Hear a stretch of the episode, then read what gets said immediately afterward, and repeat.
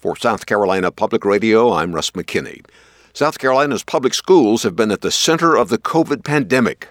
Since the unexpected closing of schools just over a year ago, students, parents, teachers, administrators, and public officials have grappled with how to keep the state's 767,000 school children from falling too far behind. Despite efforts at the state level to get schools safely reopened as soon as possible, many of the state's school districts opted to resume teaching using an array of different methods. Most schools have now returned full time to face to face instruction.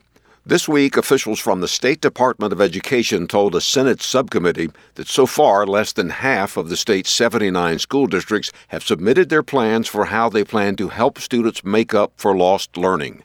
Senate Education Committee Chairman Greg Hembree says the state is enduring one of the darkest periods in its education history. It's a crisis, and we need to approach it like a crisis. We don't need to approach it like, you know, well, we'll get there when we get there. That's that's not sufficient. What is expected to provide impetus for districts to focus on making up for lost learning during the pandemic are the three federal pandemic aid plans passed by Congress. South Carolina's schools are slated to receive around $3 billion, 90% of which will go to school districts.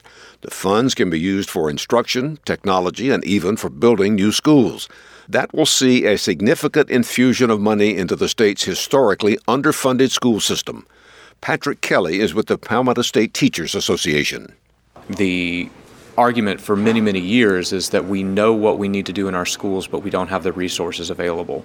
Um, over the course of the next three to four years, it's going to be harder and harder to make that argument when you're talking about billions of federal dollars that have a lot more flexibility to them than your typical federal funds.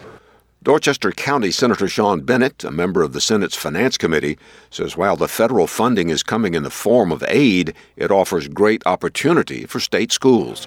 I think that uh, school districts have a real opportunity to make some monumental shifts in the way that they deliver education. Uh, and if they can do that, um, I think we can take a really dark period over the past couple years and, and, and maybe have a really bright future in, in, in education in South Carolina. The General Assembly has to authorize the use of the aid money, and lawmakers say the state will demand strict accountability from local districts on how the funds are spent. That's a concern for some legislators. Senator Kevin Johnson of Clarendon County represents some of the state's poorest districts along the I 95 corridor. I'm just being completely honest. In some of these school districts, you have some school board members they probably shouldn't be school board members. They can't comprehend and those types. Of, I'm just being honest about it. And so we have to keep all that in mind when we when we think about what it's going to take to get these students caught up.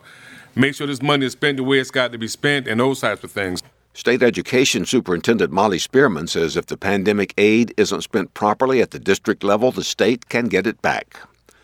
The state moved a big step closer this week to, for the first time, having a hate crimes law on the books. Protecting against violent criminal acts motivated by proven hatred is not a liberal or conservative issue. It is not a Republican or Democrat issue.